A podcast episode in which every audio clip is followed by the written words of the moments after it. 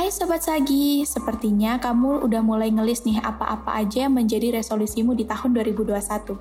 Eits, jangan biarkan resolusi itu hanya menjadi janji lagi. Kamu harus punya keinginan dan tekad yang kuat untuk mewujudkannya. Percintaan untuk Sobat Sagi Lovebird, sepertinya periode ini hubunganmu dengan pasanganmu sedang baik-baik saja. Hanya saja mungkin kamu perlu berhenti mempermasalahkan hal-hal kecil ya.